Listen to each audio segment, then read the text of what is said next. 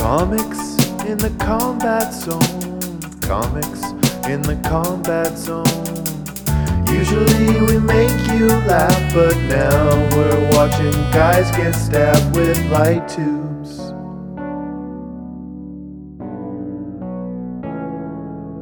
Hey there, everybody, and welcome to the Comics in the Combat Zone. I'm Jordan Ducharme, And I'm Ben Stead. and we are here to talk about CZW. The War Begins, November 20th, 1999, in Mantua, Jersey.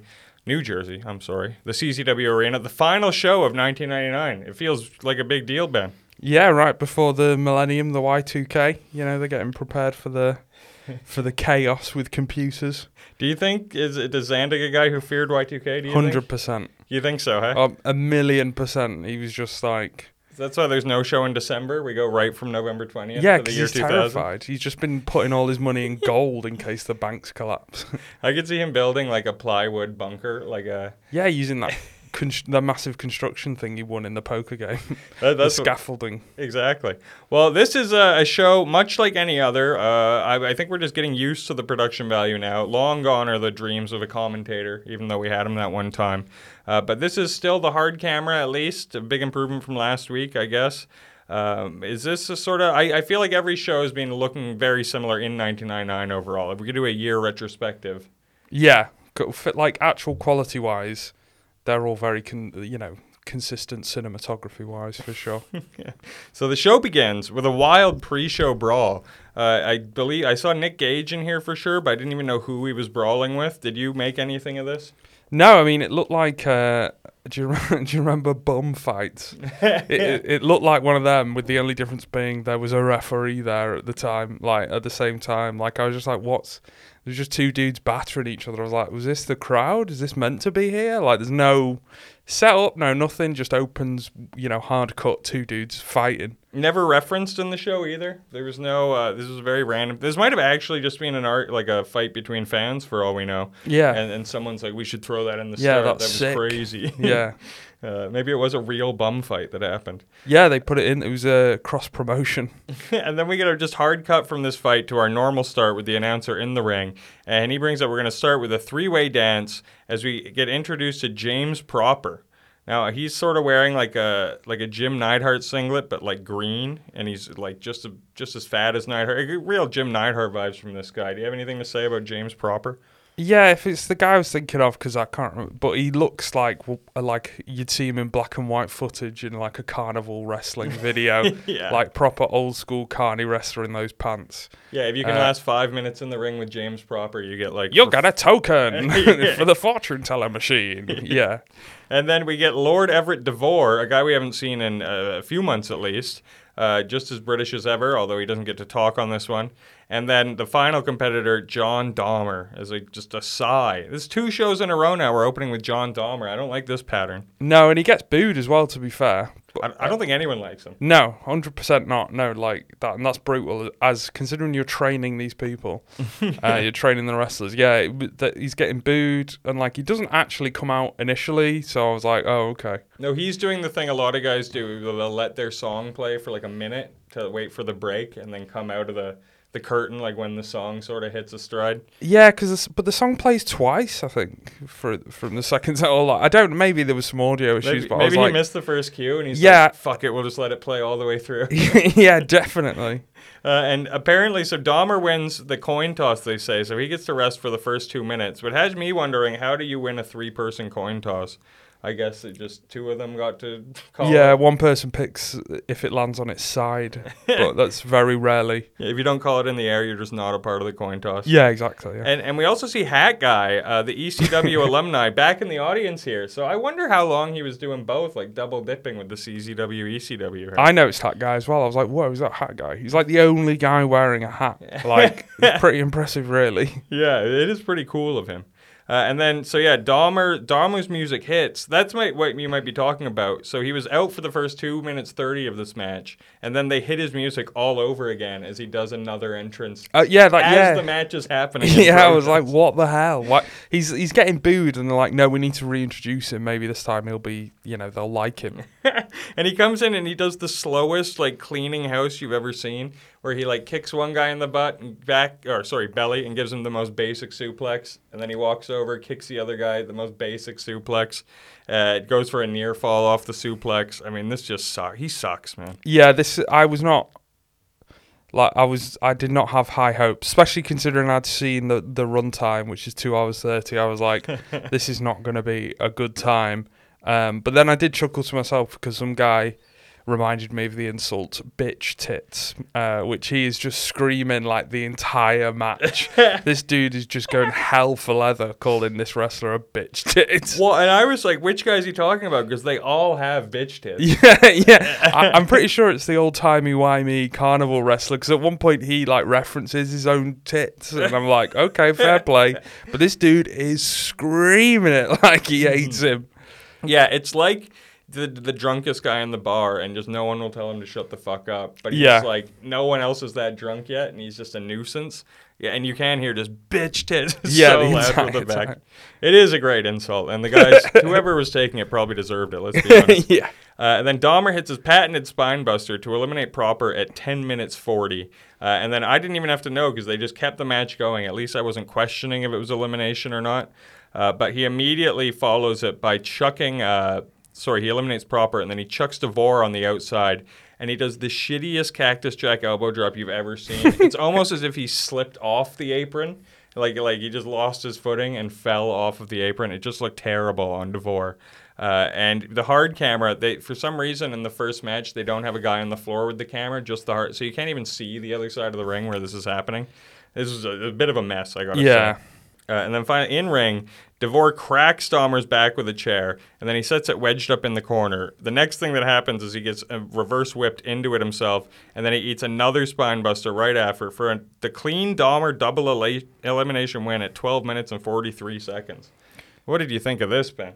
I was like, oh no, this is not going to be a good time. Like a 12 minute Dahmer match. I was like, man, maybe I should just skip this and pretend I've watched it. But yeah, it was very, it's just very boring intro. Like they, they, they don't seem to know that you need a banger at the start as well. Like it, you need to have something solid at the start to get people in. Because I was just like, this is, I'm not looking forward to the rest of this show, to be honest. Well, it feels like they're trying to push Dahmer now. Because, I mean, he eliminates both guys here. And it was basically a squash match, sort of like the big slam match last week. And I'm just like, I, why are they pushing this guy of all guys? I don't get it at all. And like Yeah. you said, why not sneak it in the middle? Like, why are we opening with it as well? Very strange. Uh, like, and they always do this with wrestlers that no one knows, like that have not done it. Like Dahmer. I mean, Dahmer's obviously been in before, but the other two guys are just like, who are these? Mm-hmm. Well, we knew the British guy, but, you know, we'd been missing him. I, I yeah, guess. I suppose. We know he loves the Queen. Or in, in 99 at least. Yeah, he did Still it. Yeah, around. yeah. So we get our hard cut, and then the we come back, and I notice the announcer is dressed in like an office suit, almost like he's wearing was beige khakis and a white button up and just a tie, and it just looked bizarre. It looked like he belonged in a cubicle, Yeah. and he's like sweating through the office suit because he's a, a big guy. Uh, and then they bring out this bald, fit-looking guy named Mercury. Uh, it just enters as a, and he's like, you know who the new star is, referring to himself. And I'm like, ah, this Mercury guy looks okay. And then we cue Kid Rock, uh, Bow at Ba, which another guy, two matches in a row, just waits for the song to play like a full two minute before Kid Rock says the part where my name is, and that's when Rick Blade comes out again with Shorty. Uh, and it's funny because he's, I don't know how I didn't clog this before, but his attire is full like Cobra Kai gi, you know? Yeah, yeah. Uh, it's it's like karate. Like he's borrowed his kids, or like he he does karate with his kid, yeah. who is always embarrassed he's there. But I mean, yeah, I noted about the bar. Did he do like that song? They they just bloody love it. Yeah. And I'm always I'm excited to see Rick Blade now. To, I'm at this stage where too. he's one of the few wrestlers where I'm like, all right, we'll know we'll get something out of him. I can rely on a good match from Rick Blade. Uh, we get our referee Dewey Donovan, who I mentioned uh, before. uh, I believe becomes like a, a more integral part in CZW, but not for now. Just a referee with skinny, long hair. Uh, sorry, he's skinny with long hair. Uh, they begin with the handshake, the code of honor, before Ring of Honor even existed. Uh, and then Blade sort of clowns Mercury. Where they're going with these big reverse, reversal exchanges. And then they continue with even more impressive acrobatics and end with a double clothesline. Uh, the fans are just like applauding, like the Yeah. you know the like the polite sort of actual respectful clapping. Yeah, like at a tennis match where you're like, yeah, okay, that was a good rally. Like in this, it's like, yeah, okay, these these big burly men have beat beat each other up in a way I respect. hmm Like this Mercury guy, he's he's holding his own here. He's clearly like very athletic, but very smooth. It feels like he's actually as good, if not better, than Rick Blade here. Yeah, it's a good match. I, I, I was enjoying it to be honest. I was like, oh man, this should have been the opening match. Yeah, yeah, Yeah. absolutely. Mercury clears the timekeeper's table and then he lifts it up and just throws it in the ring. And Blade immediately attacks him, sets Mercury on the table, and then goes to the post. This is his new thing now. The top rope isn't cool enough. He has to go on the ring post behind the top rope and then does the crane pose. yeah, like this is awesome. and then dives with a leg drop through the table for a clean win at 6 minutes 20. For the first time in CZW history, I have written here the match could have gone longer. Yeah, I mean, I thought it was like a genuinely very fun match, and it's a great leg drop to end it. Like the crane thing, I was like, because I think uh, last week or the week before he tried to do, go on the rope, and he just looked very old and frail, and I was like, oh no. And then he does this, and he actually, you know, I was like some House of you know Flying Rick Blade shit going on there. Yeah. Um, so yeah, he does a great leg drop, and I was like, man, that was a good match. I enjoyed that. I was like, man, that turned it around. I thought I'm not even hyperbole. Maybe one of the best three matches we've seen in CZW. Like, Yeah. it, the violent spectacles I enjoy more because they're violent spectacles. But just as a match, this was like really like exceptional for the Yeah, for the really standard we've seen. Um, and then afterwards, Blade he shows respect for Mercury and lifts Shorty up on his shoulder like he's just won the Olympics. he's Yeah. really celebrating here. Uh, and then we get a cut, uh, ladies and gentlemen. It is time for Big Daddy Smooth. This is Lobo, and out come Big Daddy Smooth and Lobo. Lobo in full suit and like slicked back hair and a ponytail. This isn't the Lobo I'm used to. What do you think of this? This is businessman Lobo. Like he, he's ready to make some deals. He's ready to, you know, this is Lobo in the day, and then you know when he's moonlighting as a wrestler at night. Yeah, absolutely. And Smooth comes out looking like Scott Steiner. Like he's got the similar like bleached beard with the thing, and he he, he also looks like he abuses steroids. yeah. Uh, and he's holding Lobo's one half of his tag team belt and his hardcore belt. And then when Lobo opens his jacket, he reveals his third belt, the CZW Iron Man belt. And then TCK is also just with him now. I guess he's just part of his sort of party now, uh, even though he's not in a suit. He's wearing his classic purple camo pants. yeah. and it's just a weird looking group here. So Lobo grabs a mic and he starts telling the story of this turn. Now, if you remember, Big Smooth turned on Lobo originally on week four or five to side with Justice Pain. And then last week at the Cage of Death, Smooth turned again on Justice Pain and sided with Lobo. So he's sort of, I don't know if they just thought of this like the day before and thought this would be great if we can explain our terrible booking for the past few months. But he said Ju- Justice Pain made an offer months ago to Sledge to turn on Lobo. So the first thing Sledge did was come up to Lobo and told him about it, and they made this plan months in advance, as well as renaming him Big Smooth from Sledge.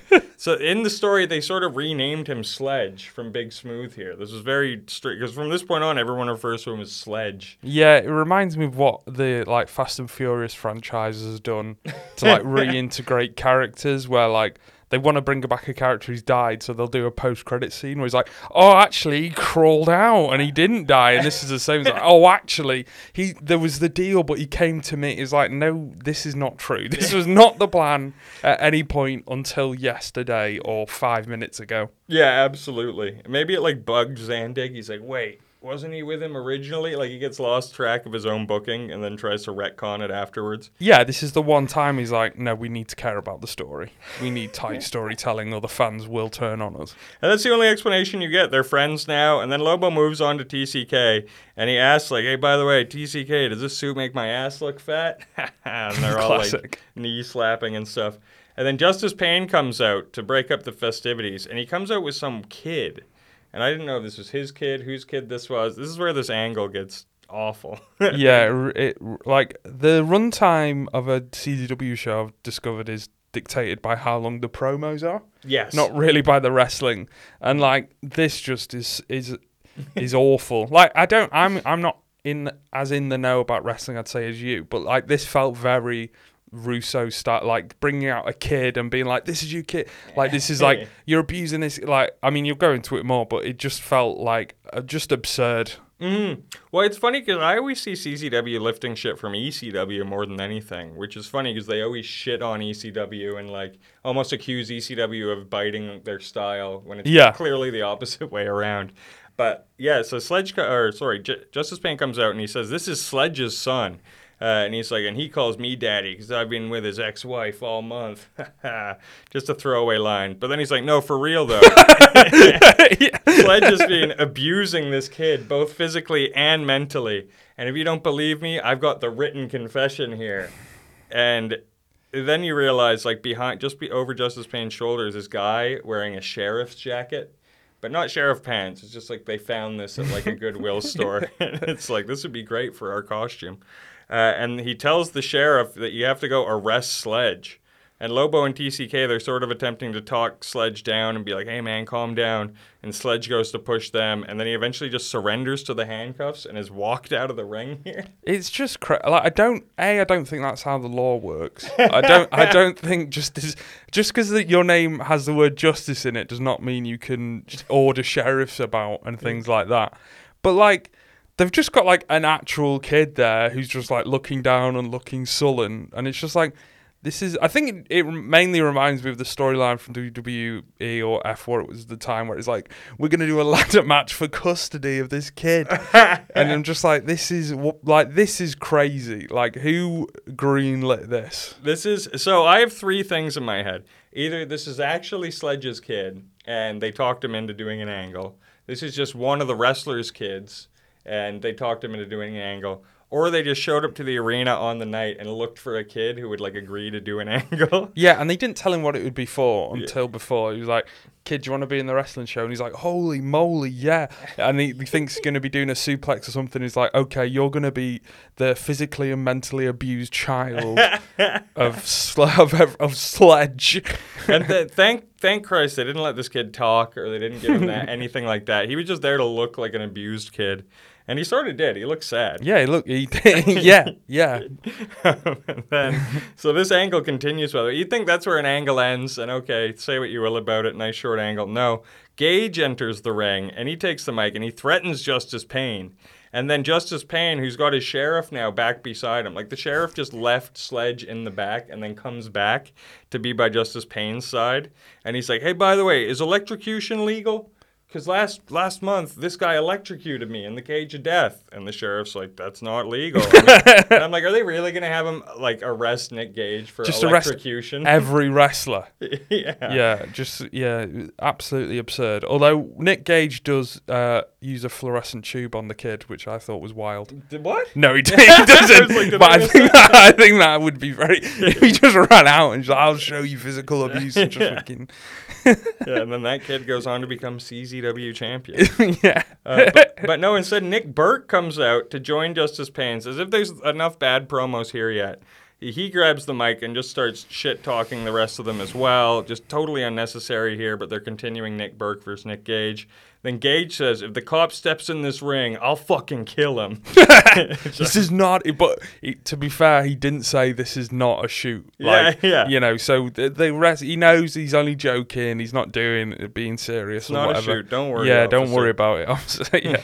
And then Justice Pain then eventually says, The only way you guys won't get arrested is, and a fan just cuts in. He's like, You stick your dick in my ass. And the crowd pops huge. It was like, up to this point, the biggest pop on the night. I If, if it didn't get such a reaction, I might not even mention it on this podcast because it was so like out of nowhere. But then Lobo agrees and he's like, Yeah, you should let that fan stick his dick in your ass. He says on the microphone. And I'm like, This segment is just falling apart. here." Yeah, it's very weird as well because there's been an infamous, pro- you know, uh, cheap heat and things like that of everyone calling them gay and being like slur. But this guy is just like basically saying have gay sex, and everyone's like, yes, that's that's the way I want it settled. And you're like, which one is it, CZW crowd? Do you want gay sex or do you not want gay sex? yeah, we need to know. but Justice Pain's whole point is that he's he's going to put out a bunch of stipulations, and if the wrestlers in ring don't agree to them, they'll be arrested. So the first one is that I'm taking one half of those tag team title belts, and me and TCK are going to defend against the Thrill Kill cult later tonight. And everyone just agrees to it and gives him one of the belts. And he says, and the last match is going to be Lobo versus Gage in an anything goes match. And uh, again, if they don't wrestle, uh, kill half kill each other, they'll both be arrested. And everyone just like solemnly like agrees to this. and then the segment sort of just peters off, and that's the end of it. Yeah, it's the clo- the closest I've come to like skipping through a section. I think It's really It- bad. it's very bad. Like, And it- just convoluted too. Like it wouldn't take much just effort to pull this thing apart. Or it's even- very straight. Yeah, it is super weird. Like, I don't understand it, and I didn't enjoy it, especially like slamming on the momentum that they were building with the the Great Rick Blade match and Mercury, just to be like, oh, like literally like what feels like an hour of promo work from people who can't do promos. Mm, This was much longer than the Rick Blade match. Yeah. for, for sure. This was like almost like a twenty-minute segment here. Yeah, yeah, and it felt it. Uh, so then we get our hard cut, and then we're back. Uh, your first competitor, nine and a half inches, always a good laugh. Trent Acid with White Lotus. Uh, and Trent comes out dressed like a cowboy, like we've seen before. But then Lotus comes out. He's got a crutch under one arm, a, his ar- other arm in a sling, and a full neck brace. Like he's just been in this car crash. And uh, I'm almost like, what the fuck happened? Like, did he? I don't remember any brutal bumps last week or anything. Uh, so Acid gets on the mic and says he wanted to have a rematch with Lotus uh, so we can get an actual finish because you remember the last one was a time limit count out or whatever. Um, but over the weekend, Lotus was injured at an indie show. But they don't like specify what the injury is because I'm like he's like clearly injured in like four or five different Yeah. areas. It just looks so weird. Um, and Lotus says it happened when a punk over there decided to shoot on me. So like you're saying like some guy in the indie fed like shoot kicked the shit out of him and like broke both of his arms and like whatever. Yeah, Very strange. Uh, and then we cue Mambo number five as the Kashmerino Bros enter with the umbrellas, like the entrance they had a few weeks ago. So I guess they're just they're like, no, this is it. This is the good one. yeah, bringing it back. Yeah, this is the one that people consider most gay. yeah. And then they cut a promo about a post that their dad left on CZWWrestling.com about how they're embarrassing the family. and I'm like, wow, this is like, you know, they're talking about the internet in 1999, so ahead of their times. I know. Yeah. Uh, and then to show how ahead of the time they were, they spurred on another F slur chant, which is just, I mean, we've said all we can about it. It's just a terrible gimmick that they are not dropping. No. Uh, and that gives us Trent Acid versus Robbie Mireno and Johnny Kashmere in a handicap match. Uh, and they do the thing they always do, like where you would normally have the heels beat down on the babyface. Instead, the match begins with Trent Acid just clowning both guys, no problem, double clotheslining them, ducking under, like beating the shit out of both of them. And then after like a few minutes of this, the bros get control. They put Acid on the top rope, but he pushes one bro off, and then Facebusters the other brother on top of him, then does a dive on him. Like the match is like 80% Trent Acid here. you know? Yeah, I mean, we all know that that's who the crowd have come for. To be fair, he's the Trent Acid is the one people want. Mm-hmm. Yeah, yeah, he is like the closest thing to a big star, or at least like he feels like a mid carder on the rise, I guess. Yeah, Um, at one point, Acid ducks as Mireno like smokes the referee with a nice cross body. It actually looked like a decent referee bump for once, and Rob Hartog just hits the deck. Uh, and then Lotus hits Kashmere with a crutch, setting up Acid for the moonsault. He hits Johnny with the moonsault, ass out, and then Robbie goes to hit him with a chair, but Trent Acid moves, so he hits Johnny, and then he moonsaults Robbie as well. So double moonsault. Then uh, Kashmere it's funny. He's pinning Robbie, and Ca- he, like the referee's still down. So Kashmere from behind does a one, two, three, and Acid acts like he's won the match, but it wasn't like the referee Yeah. counting it. I actually sort of like that, to be honest. yeah, it was pretty. It was it, it was pretty fun. I mean, this match isn't that bad. It's just a shame you have all the shit at- at the start that's awful. Like Acid is clearly good, and these two guys actually seem okay. There's just everything around it that's nonsense. Totally. Well, now what I like about that is, so Acid gets up to celebrate like he's won, and then he turns around and Kashmere just hits him in the head with a chair, which is just a nice like back to reality. And that's the clean pin, by the way, off a chair shot to the head, 450 for Johnny Kashmere and Robbie Mireno. And then Robbie afterwards says on the microphone, "If Dad was here, he'd be proud." And then all the lights cut as Godfather music like begins playing, like, and then out of nowhere, this old Jersey Italian-looking dude looks way overweight in this tight suit with a mustache comes out, and he starts berating Johnny and Robbie, his sons apparently, and forces Johnny to to confess to the referee what he's just done. And literally, Johnny like tells the ref, and you can hear Rob Hartog being like, "Well, I didn't see it, but if, if you're saying it, I guess we're gonna reverse it. He's a, much like Zandig. He's an honourable man.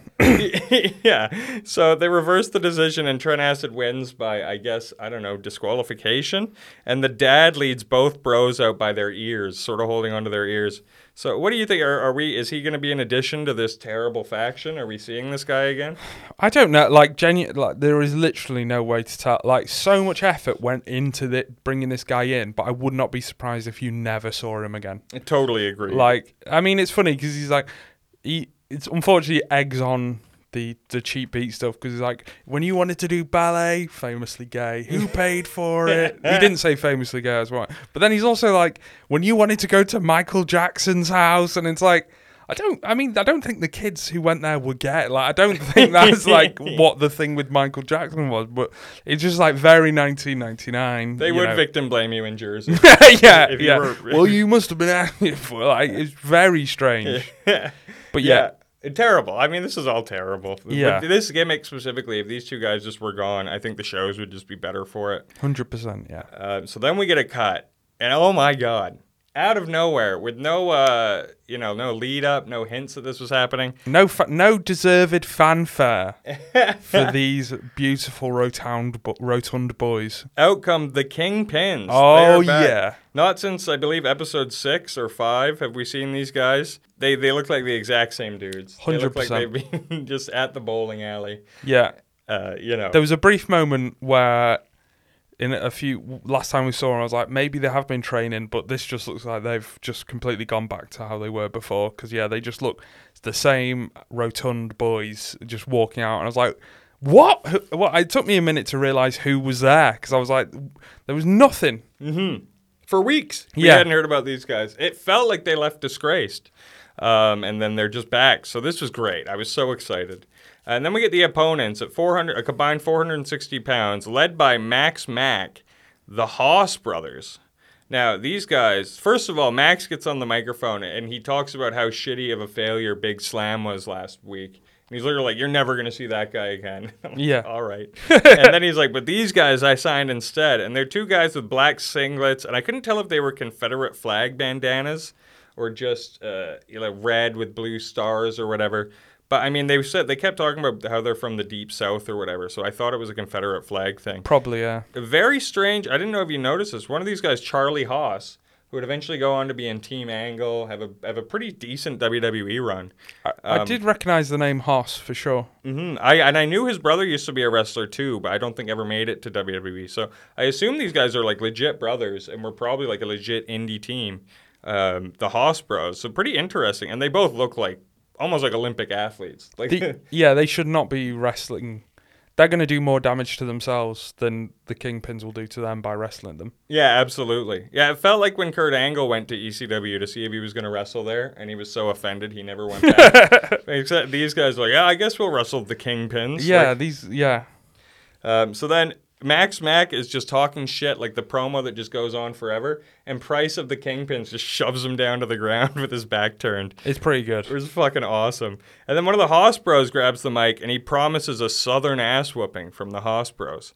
So I'm like, all right, the Kingpins versus the Haas brothers. Very excited for this match, I gotta say. So I couldn't tell the difference between Charlie or Russ, even though I've seen Charlie before. I don't know about you, they looked identical and they Yeah. had the exact same outfits.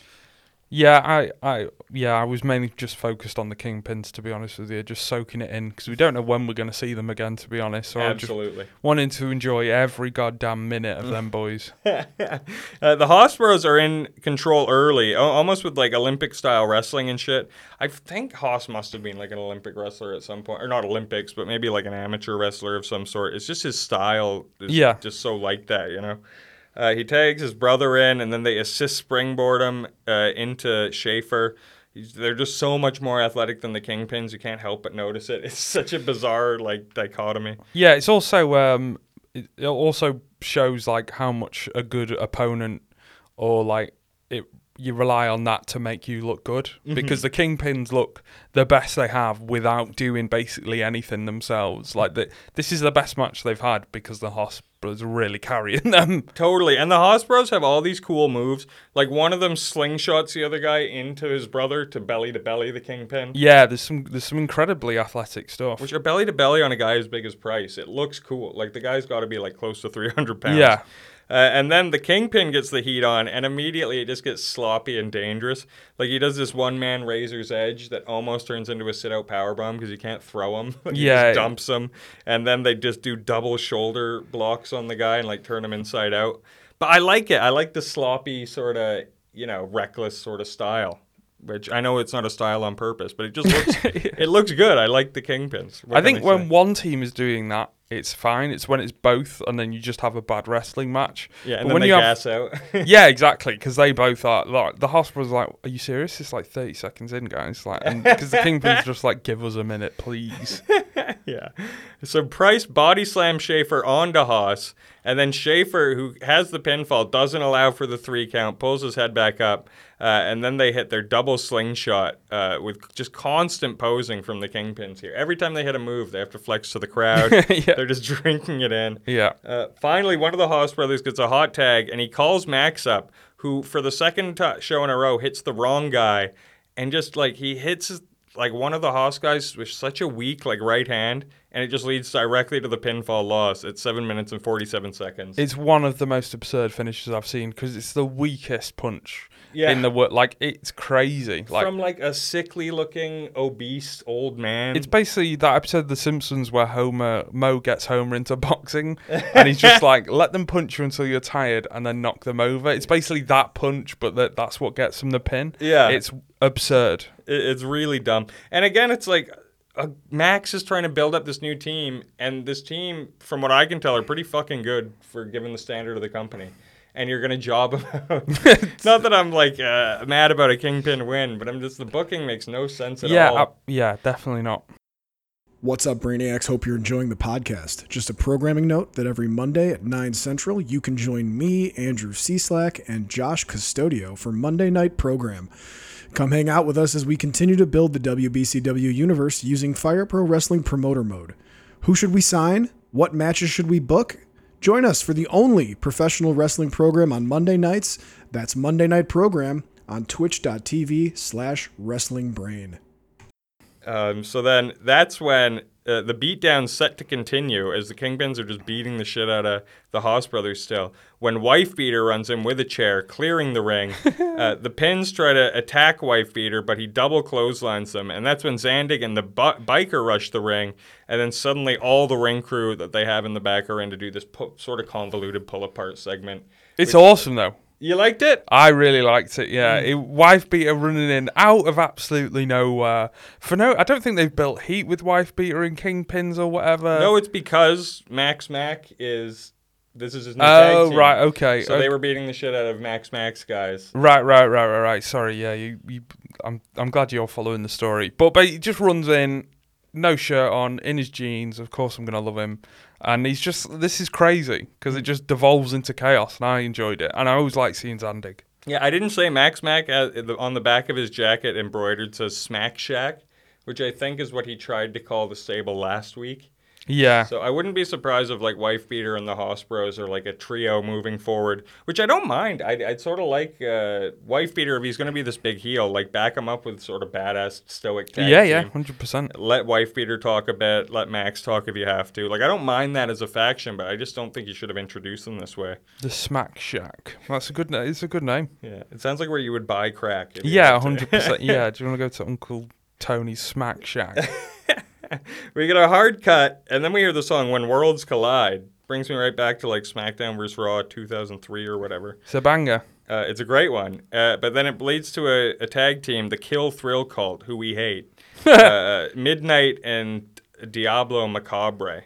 So Midnight, I always get these two mixed up, and I'm pretty sure I said uh, Macabre was in a match last month defending his tag titles against TCK. It was actually Midnight, who is the lead guy, the Ron Jeremy looking guy who talks all the time, the really bad promo. Yeah, they need to. I was just begging them to stop with the pro. There was too many promos in the show for sure. Well, and you can tell it's probably not a thing that's scripted in the actual thing, but then they just come out and grab a microphone, and they always make time for whoever grabs a microphone in this Yeah. show. Um, so he cuts his promo midnight. This is saying up north they say I'm taking that I'm stealing moves from wrestlers, which I got to assume is the Raven drop toe hold onto a chair that he keeps doing. That I just know is Raven's drop toe Yeah. hold into a chair. And then he says, and down south they're stealing my name, which has to be referring to uh, a female wrestler named Midnight in WCW. So he's just claiming that everyone's stealing his shit. When I'm like, you suck and no one knows who you are. Well, uh, you know, as we previously established, uh, the Three Amigos move was on CZW before it was stolen. so, you know, maybe he's got a point. True. I, I love just besmirching the Guerrero name by Saying that uh, the, th- they the stole fact. the three, yeah, he, Eddie he stole three amigos from CZW. So TCK is introduced, and then he's just basically like, "We we have a bone to pick with this guy, and now he doesn't even get to pick his partner." And then Justice Pain is introduced, and Justice Pain comes out again with the tag belts, and this is a tag title match. Uh, and he Justice Pain comes out with Sledge's kid from earlier, Yeah. and he walks him down to ringside, and then Justice Pain looks at the kid and he's like, "Get out of here!" and he kicks him in the butt. it's like, oh wow, so he's got to abuse the kid too. Yeah. Uh, then, then the sheriff arrests him, and that's the that, we never see CZW again. so that leads to our fifth match of the night: the Thrill Kill Cult versus TCK and Justice Pain. I thought it's funny that it's like the Thrill Kill Cult is TKC, but Oh, yeah, yeah. TCK, and so I didn't abbreviate them this whole That'll thing. come back I- in the law. They'll Yes. bring that back. They'll say it's all connected. Uh, Justice Pain begins by spitting water at his own partner, TCK, and TCK goes to attack Justice Pain, but then Midnight cuts him off. So they're already just at the like the disadvantage because they can't get along. Uh, TCK quickly gets control with a bulldog and a missile drop kick. Uh, he goes to tag Justice Pain, but Justice Pain's ignoring him, leading to TCK to get beaten down by the other two guys. Uh, the cult is just they're so over animated and lame like just how they do basic stuff i really just hate these guys they remind me of like you know in school of rock the the final have you seen school of rock Yeah, yeah, yeah, you yeah. know, you know in the battle of the bands at the end, the band that the kids lose to, that are doing Oh, like, the yeah, gothy, yeah, yeah. like slow song. Yeah, this this match I've got a, it was the Dudley cousins versus the Hardley brothers because like the one of them's dressed like you know the camo pants and the other guy not to body shame but he's wearing an incredibly unflattering like Jeff Hardy esque like see through The mesh vest top. that yeah the, and I'm like. I mean, you do you, King, but like this is just uh, we can see where you've got your influences, and there's a re- you know there's a reason Jeff Hardy and Matt Hardy were at the time like were working out a lot because Yeah. they were wearing mesh tops, and this guy is just like, I can do it. they were heartthrobs. yeah, they were. They still are. yeah. Um, and then literally as they're beating up, uh, so TCK's in the ring uh, and Macabre's holding him. As Midnight goes to the top rope, he lights his arm on fire, like his armband thing, and does a flaming like clothesline from the top rope. Uh, but as soon as he leaves the top rope, the fire goes out because of just momentum and how fire works. and then after this, he grabs a mic and he's just shit talking Justice Pain like with the microphone during the match, which I just thought was weird. Uh, they get cha- uh, they get chairs in the ring and set TCK in the Tree of Woe, and I thought this might be the spot where Justice Pain like comes in and doesn't allow this because they just chatted shit to him. Yeah. But instead, when they go to drop kick the chair into TCK's face, he turns the chair and it crotches the guy, which I thought was sort of funny. Uh, and then TCK gets out of the tr- uh, out of the tree of woe and hits them both in the head with a chair.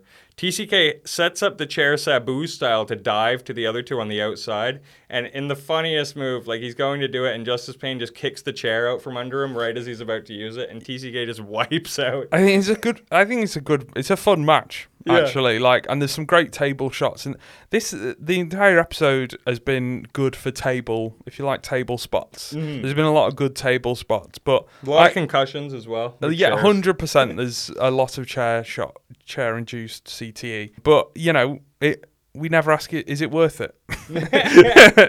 Yeah, and it's funny because so TCK is wiped out, and then he's on his hands and knees, sort of recovering, and Justice Pain jumps off TCK's back and lands on the guys. So it's like it's like he's taking the piss, like trolling TCK, but then he'll also like attack the other guys. Like he's, Yeah. he's half in the match. It's really like a weird sort of setup, you know. Well, he wants to win, I guess. Yeah. And, and TCK follows this up by diving off the top rope onto all all three of the guys on the outside, uh, and he whips Macabre outside as Justice Pain actually sets up Midnight on a table and hits a like a really nice looking Asai moonsault through the table. So back in the ring, Justice Pain's now like fully involved in the match as Midnight hits him with a brainbuster. Uh, TCK is busted open outside, which I have written here is like the true streak. I think he's been bleeding like every every since his return where he he won that match and got a shot against Justice Pain. He's bled every single week. He loves bleeding. Yeah, that we need a tracker for that him bleeding and the boom did it wow the Kid Rock song. Like how many weeks can, like consecutively do we hear that song? Yeah, yeah. Before there's just another hit song Yeah, that they use. yeah. Uh, in the ring, TCK leg drops Diablo as Justice Pain comes in with a chair.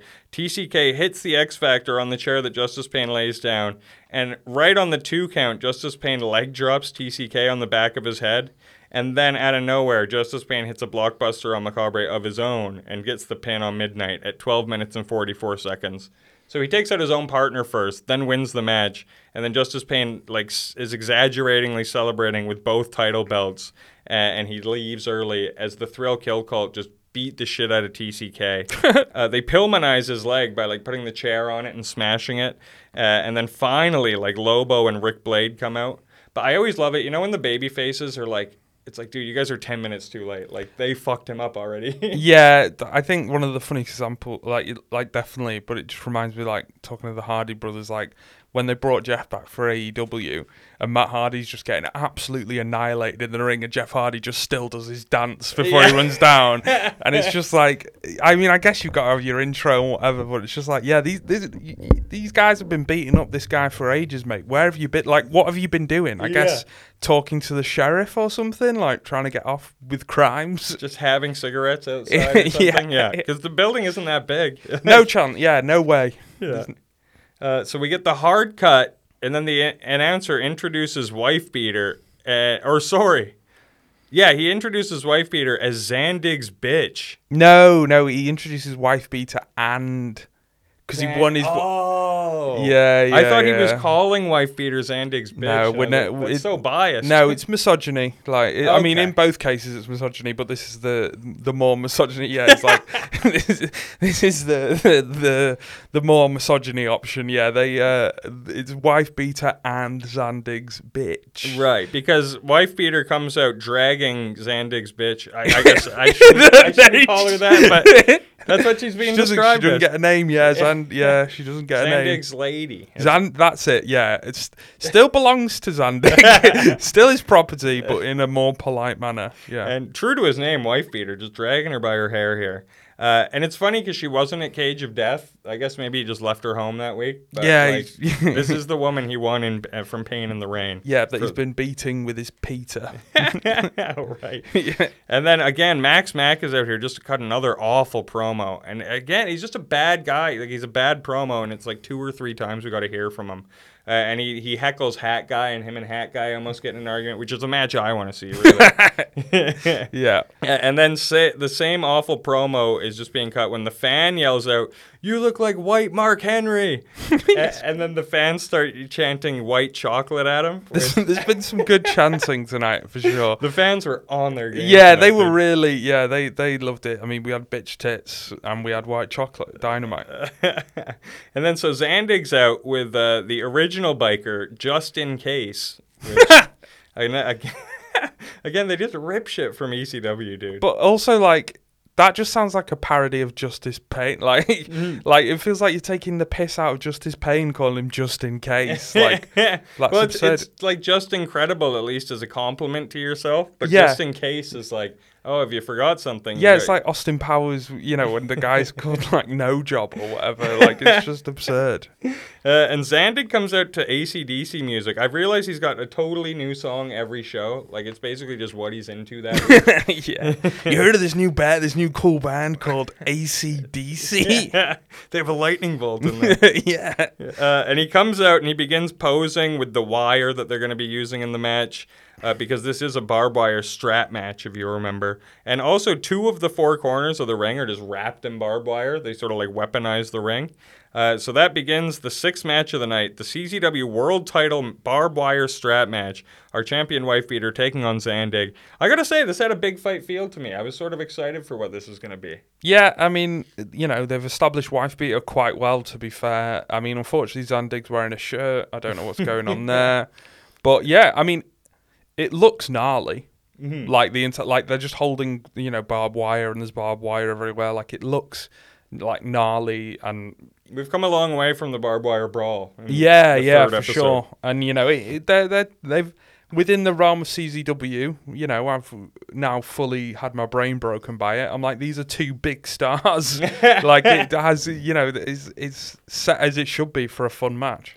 Yeah, speaking of brain broken, like maybe the first thing that happens in this is wife beater goes too close to the edge of the ring and just in case holds his arm back. And Zandig just fully uncorks a chair shot on his head, like with no protection. Yeah. Brutally. I've got to say, this match is awesome. This is one of the more violent matches we've seen in CZW, and Yeah. you can tell that it's because both Wife Beater and Zandig like this style of match, and they probably just gave each other carte blanche to be as brutal as possible. yeah, let's give let's give the fans what they want. Mm. WB. At the and they, they don't. There's not even a moment where they keep it like a regular match. Like No. usually matches like this will start with like reversals and basic moves and then escalate, but this is just violence from the word go. Uh, al- almost immediately outside, Wifebeater gives a receipt with a chair shot to the head, and then he just violently throws Zandig into a pile of chairs. Zandig returns the favor, and he starts throwing Wifebeater through the, the plywood, shit like that. And like the whole time, uh, Max Mack is trying to get involved, and just in case are trying to get involved, and it's got a real like rowdy sort of like like a riot type of atmosphere here. Uh, and I was digging it too. Yeah. Zandig lifts up. He, he does his reverse gorilla press that we've seen before in the ring, where his wife beater's perched up top, and then he just chucks him to the outside through a table, like flatly landing him on concrete. That It's was amazing. brutal. Yeah, I mean, this all looks very grim and very dangerous, but at the same time, it it's great. Like it's mm-hmm.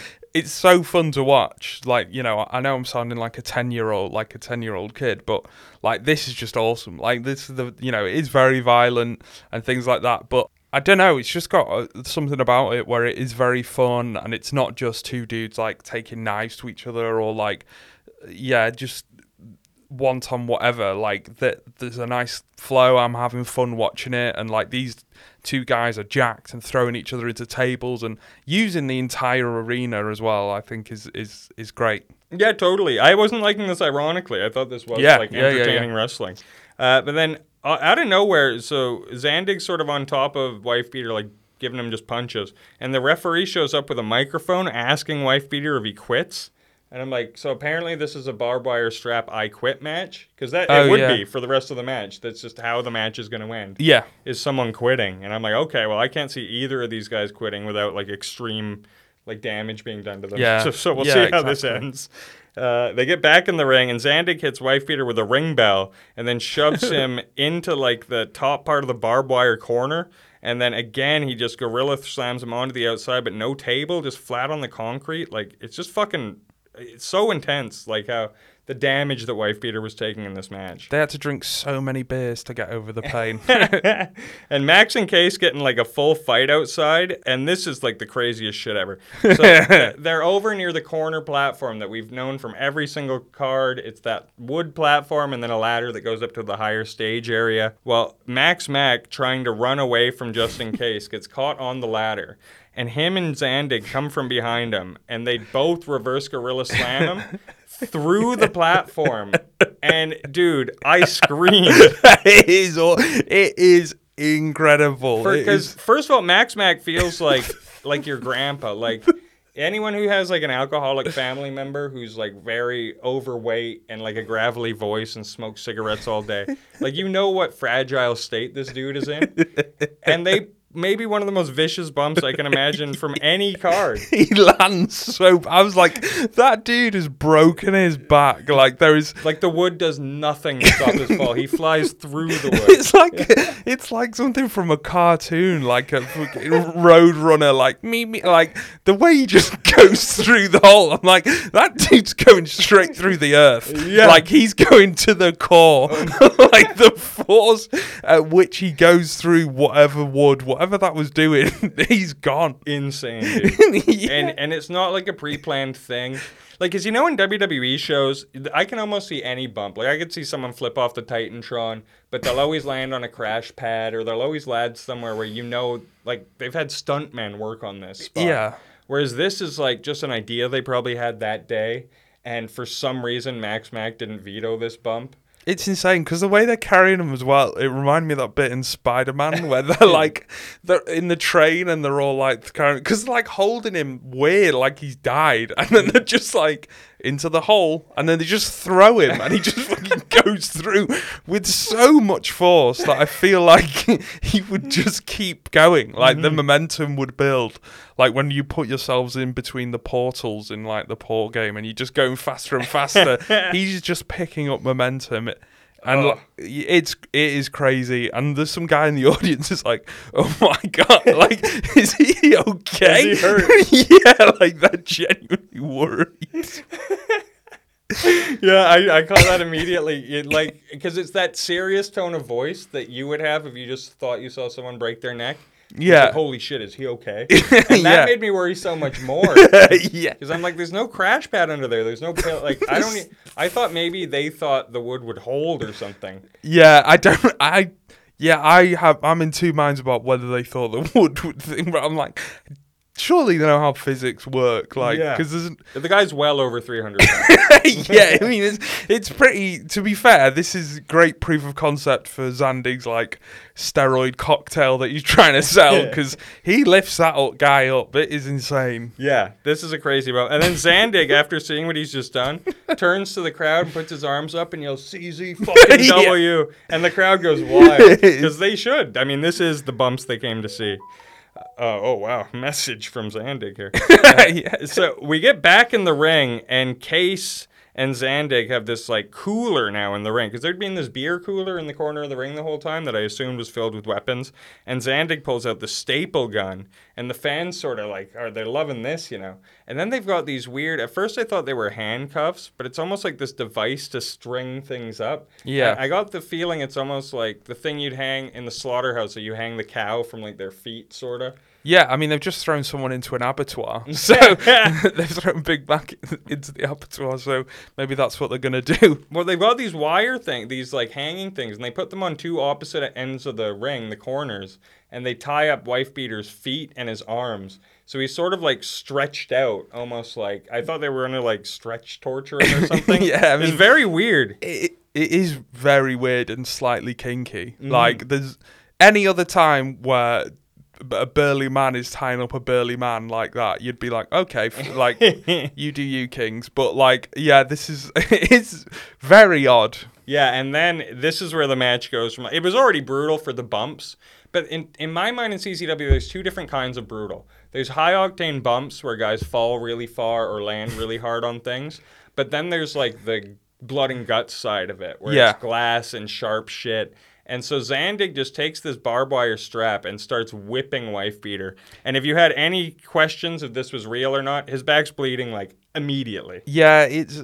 I mean, it's crazy. Like it is crazy because there's n- there's some things in wrestling. You know, when people say it's fake stuff, it's like you can't you can't fake that. And I remember like when MJF did it to Cody in AEW and things like that, and you're just like you can't fake it. But mm-hmm. I mean, in in that they probably were like trying to minimize it, but in this he's just going for it. It Yeah. sounds. It's like I said earlier. Brutal. It's like these guys have each other's permission to actually fuck each other up. Yeah, it is. It is crazy. And then in maybe the most brutal thing we've seen, or no, I, I don't, I keep using the word brutal, but this is like the cringiest maybe spot we've seen in CZW.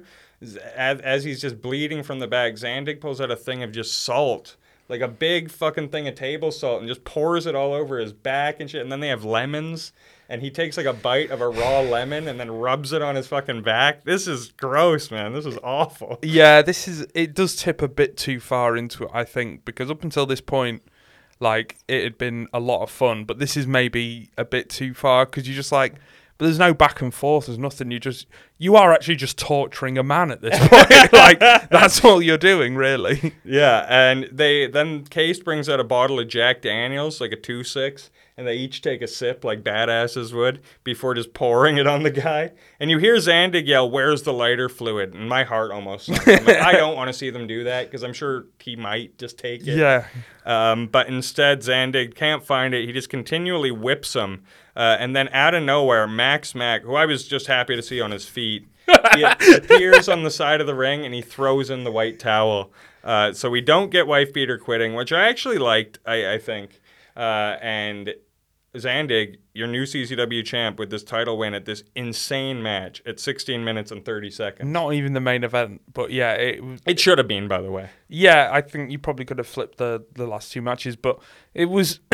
I mean, yeah, Big Mac, Big Smack Mac, fair play for getting up because I thought he would have still been traveling at that point. I thought he would have been legitimately so fucked up and injured. yeah, Like just- I think they, I was like, it's like when your eyes are bigger than your appetite and you order too much food. Like I think he bit off more than he could chew doing this spot, and he's lucky that he was walking around, man. Yeah, that spot was crazy. Because the way, like the way he lands as well, it does look like he just breaks his back immediately. like it, it is insane. But yeah, I mean, apart from maybe the end pushing it, a, a, great match, Mhm, great match. Like one of the the big smack. I can't. I never get it right. One of my favorite spots from the entire run so far. I Oh, think. me too. Because it's just insane. yeah, and I told you when because I saw this show before you. I'm like, there's a spot you're gonna love on this show. yeah, it's crazy. Uh, so Zandig's celebrating. He reclaims his woman, uh, and, and Case is just beating down on Max and Wife Beater. The beatdown continues. When all the lights go out, and this is as classic as wrestling angle gets. So when the lights went out, who did you expect to see when they came back on? Anyone, or were you just? No, I mean, I, di- I, I didn't know, you know, a lot what was going on. You know, maybe I, I genuinely thought maybe there'd been a power cut, but I was like, I, don't, I, I didn't know who was expecting. I, I yeah, I wasn't. So would would you say you were surprised when the lights came back on and we saw Ian Rotten of ECW fame? Oh, and oh, is he from EC? Well, he was originally from ECW. So I have our, our uh, side profile. We do this whenever, you know, sort of big names show up. I and need by big well. names, I mean big names for CZW, not for pro wrestling as, as a whole. So Ian Rotten uh, began wrestling in August 10th, 1990. Uh, he would be a longtime tag team wrestler with his brother Axel Rotten in the Bad Breed. And they were a pretty big ECW tag, never winning the belts, but in the mid 90s, they were like a big deal, sort of. They were also the first two guys ever in America to do a Taipei death match. Which is when you dip your hands in glue and then dip them in broken glass and like box each other, which was a, it, he- he's more known for his gory sort of like gross deathmatch wrestling than his bumps or anything. Did they ever uh, wrestle the Kingpins? I don't know. I hope so. uh, he would go on to open IWA Mid South, a notorious company no- also known for their death matches, but also revolving door to in- up and coming industry stars. I think I don't know if by the time this was recorded, C- uh, CM Punk and Chris Hero had done their 90 minute match that was like blowing up the indie circuit, but it would be shortly within this time, and they'd have AJ Styles, Bryan Danielson, like a who's who of indie oh, okay. Uh, as well as just like disgusting death matches. But behind the scenes, Ian Rotten is just a known piece of shit with a laundry list a mile long of bad behavior, including pa- including paying a deathmatch wrestler in pills and then later showing up to his funeral in spite of his parents' wishes. Uh, he led Mickey Knuckles and his own son in a public shoot assault of industry uh, of indie wrestler Mike Levy, and he's later accused of sexual assault from the female wrestlers he employed.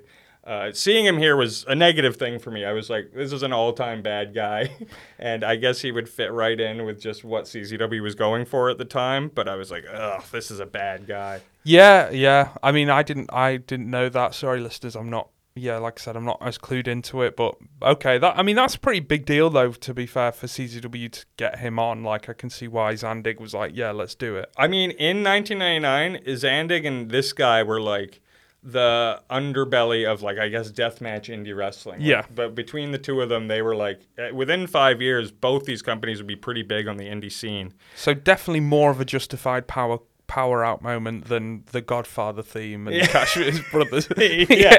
yeah, that was ridiculous. This was warranted. Yeah. But Ian Rotten himself, he's looking awful here. He's got this yeah, he does look bad. huge gut, uh, and not like a Zandig muscle gut, like just he's fat all over. His head looks all misshapen. Uh, he grabs a microphone and he tells Zandig that he's been disgracing his business. And immediately he like victimizes himself as this guy who was prostituted by ECW. And then in the next breath, he starts talking about these good old days of like all the great shit he did in ECW. Right. So I'm like, oh, you both have your glory years and they did you wrong. You're just Yeah. like, you know. And then as he's like in between lines, he'll be putting boots to Zandig and stuff. And then after saying one of the lines, he picks up the bottle of Jack Daniels and fucking smashes it on Zandig's head. And I was like, what the fuck? And you see Zandig like stop selling and he puts Yeah. his head up and he's like, did that just fucking happen? Like Yeah. he's, he's covered in a pool of Jack Daniels and blood. There's no way, because there's no way that going off, you know, what you're saying about this guy, that they could ever stop him doing something that he wanted to do. Like, if he, Yes. like, there's no way he's saying, well, maybe don't smash the Jack Daniels. He's like, you're just going to have and to you can tell he it. didn't ask. They didn't Yeah. clear this, and you can also tell the bottle's real because they're not gonna fucking fake a bottle of Jack Daniels at a CZW show. So this is what this was insane. I was like, what a crazy thing to do to a guy. Like that's a definite concussion. And Zandig lifts his head off the mat and he's like, hey, ring. He tells the camera guy, ring the fucking bell. Because the guy, Ian Rotten's promo was just going too long at this point. And so they ring the bell, and then Zandig tackles Rotten. And I thought he was like going to shoot, beat the shit out of him here. Uh, and instead, he starts selling again, and uh, Rotten gets the better of him. And then they do the rest of this angle, sort of. Yeah. Sort of. But I was like, holy fuck, man, this whole thing looked intense. And Rotten hits a double arm DDT on Zandig, who rolls to the outside as they call for the stretcher. And then he just starts, he keeps pontificating about the glory years of ECW. And he's like, it was 1,500 people there, and they, they weren't chanting ECW. They were chanting bad breed, bad breed. Just like you've seen this guy. Is the, the the star of the high school football team 10 years later who's talking about high school football? yeah. Yeah, he peaked. I don't. The thing is, though, he probably didn't even have a peak in high school. Like, Mm-hmm. it was. Yeah, it's absurd, and it's two people who like, like this is the the Zandig losing it. You know how he looks. You know, it's kind of like doing it all for him, but in the worst way possible. Whereas at least Zandig still gives a bit of a shit about the wrestling. Totally, and the wrestlers for sure. Yeah. You can tell Ian Rotten's an Ian Rotten guy first and foremost. Uh, and then mid promo, he just keeps talking, and we cut because it's Yeah. like he probably just went on another 10, 15 minutes. Uh, so we'll quickly go through your main event here. You get your special referee, Nick Berk, who I forgot to mention is the special referee in this main event. Uh, Lobo comes out looking completely normal. The suit's gone. He's got a Metallica shirt. And then we get the future of hardcore Nick Gage as we see Nick Gage versus Lobo with Nick Berk as the special referee. Uh, Gage on the mic comes out saying, Nobody wants them, no one wants to see us start in ring, so we're starting outside. And they start brawling all around the ring and shit. And then, like, I, I had it written here 55 seconds later, they're in the ring. yeah. it's like, Yeah, I mean, it's a. I think it's a pretty good match overall. You know, and these two clearly just want to die in the ring because they, Mm-hmm. they- like, it's a good, it's a decent follow up. It's not as good as the previous match, but it's like very violent as well and well, very and they, gory. they don't take care, they don't remove the barbed wire from the previous No. match or anything. The only thing annoying at first is Berk is like heckling through the match and almost like just actively like ruining what was a decent main event. And then at some point, Rob Hartog just comes in behind, attacks Nick Berk, and leg drops him before take, before taking his referee shirt off and putting it on himself, effectively eliminating your special guest step. And I love this. I yeah, one of the best spots of the night. And then meanwhile, so Gage and um, Lobo are fighting all around ringside. Lobo's just busted it like he just uh, he did one of those blade jobs where it went from zero to hundred immediately, and he starts like pooling blood. And then they go over to the corner stage area where we saw Max Matt go through, and it's completely repaired, which makes me think this was recorded before the main event, and then they just edited the matches out of order. Which I don't know why they do that, because Yeah. to me this this match felt totally appropriate, but not as the main event. Like to me, Zandig wife beater. The show's called The War Begins, clearly because they're setting up an Ian Rotten Zandig feud. Yeah, Uh, I mean, I- it's just weird. Yeah, I don't know if it, if that was given how it ends, but yeah, it's very straight. You know, I guess they fixed it quickly just in case someone else wanted to go through it. Mm-hmm. So meanwhile, Gage is throwing chairs in the ring, and then he lays out a bunch of tacks. And it's funny. It's one of those. As soon as he Gage drops the tacks, Lobo reverses him and just suplexes him on his own pile of tacks. Yeah. And then Lobo leaves to the back, and he comes back with a ladder, uh, and he's got Gage still down on the pile of tacks. Climbs the ladder, goes to elbow drop him, and Gage rolls out of the way. So he just elbow drops a pile of tacks from the top of the ladder, which looked very good. Awful. Um, Gage lays the ladder on top of Lobo and then swantons the ladder, which looked awful. like I don't know why he wouldn't lay Lobo on the ladder and then do that, but it was just bizarre. Um, and then yeah, like you said, the match it just continues. It's it's really just violent. Like it's almost like they're trying to steal the show, I guess. Yeah, At, at one point, he sets Lobo on a table outside, climbs up to the top stage area, does a frog splash through the table, and then the Thrill Kill call come out and attack both guys. But then TCK enters and he brawls them both to the back, which I don't think we needed to to see really because we already saw that match earlier. yeah, Um, Lobo and Gage are both sort of down when Justice Pain rushes into the ring, and then they both just get up and start attacking Justice Pain together. Because again, Lobo and Gage are like technically allies here, so that they're like they're just wrestling because Justice Pain threatened to arrest them or whatever. yeah. this is all really sort of dumb. Uh, and then Lobo, Gage, and TCK are in the ring as the match sort of the the baby faces clear the heels out of the ring. The match stands still. Gage's promo gets cut off by crowd applause, and then everything just sort of ends, and we get a no contest. Uh, Lobo says, uh, "These are my buddies, and we're gonna be back here next week." Yeah, and everyone cheers, and then that's the end of the match, the end of the show. As the announcer strange. says, "Thank you." Yeah, super strange ending to the show. Like, no, I was like, is that it? That's very odd. Yeah, I, just very bizarre. And again, I think it would have left a weird, less weird taste in my mouth if this was just the second to last segment. You know, Yeah, like if we cut from this to Zandig wife beater, it would have been great. We also get weird a- after the cut. We get backstage interviews with Andrew Mack, and he interviews Justice Pain, who just cuts an awful promo. But like, there's clearly people in the ring in the same room training, so you can't even hear his promo. it's very strange that they're doing everything but having commentators. Like, they're doing Yeah. background interviews, uh, backroom interviews, they're doing nameplates, they're doing everything but. Like, get the commentators, bro. Yeah, absolutely. Very strange. And then that's the last thing we see is just uh, this cut from the announcer. Um, so that was our show. I mean, what do you think about this one? What do you rate it out of seven?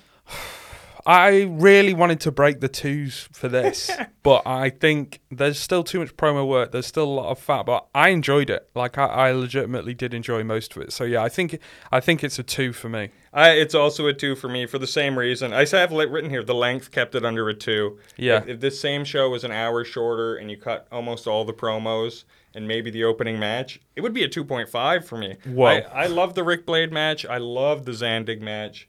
The main event was pretty good as well, like inoffensive. Yeah. I, thought there was a lot of good on here. Once you got past that first match, I thoroughly enjoyed it, and you know the Big Mac going through the wood thing is leg- incredible, legendary.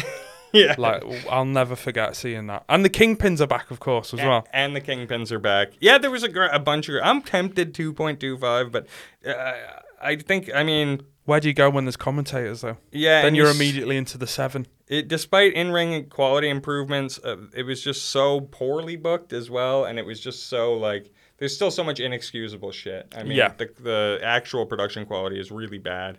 So we're gonna keep it at a two, but I mean, keep this thing We're going. getting closer. We're inching closer. Uh, and thank you everyone for listening. I've been Jordan Ducharme at Funny Jordan D on Instagram and Twitter. Ben, if you wanna, I've been Ben Stead at Pink Hoverboard on Instagram. and thank you for listening. We'll be back with you next week.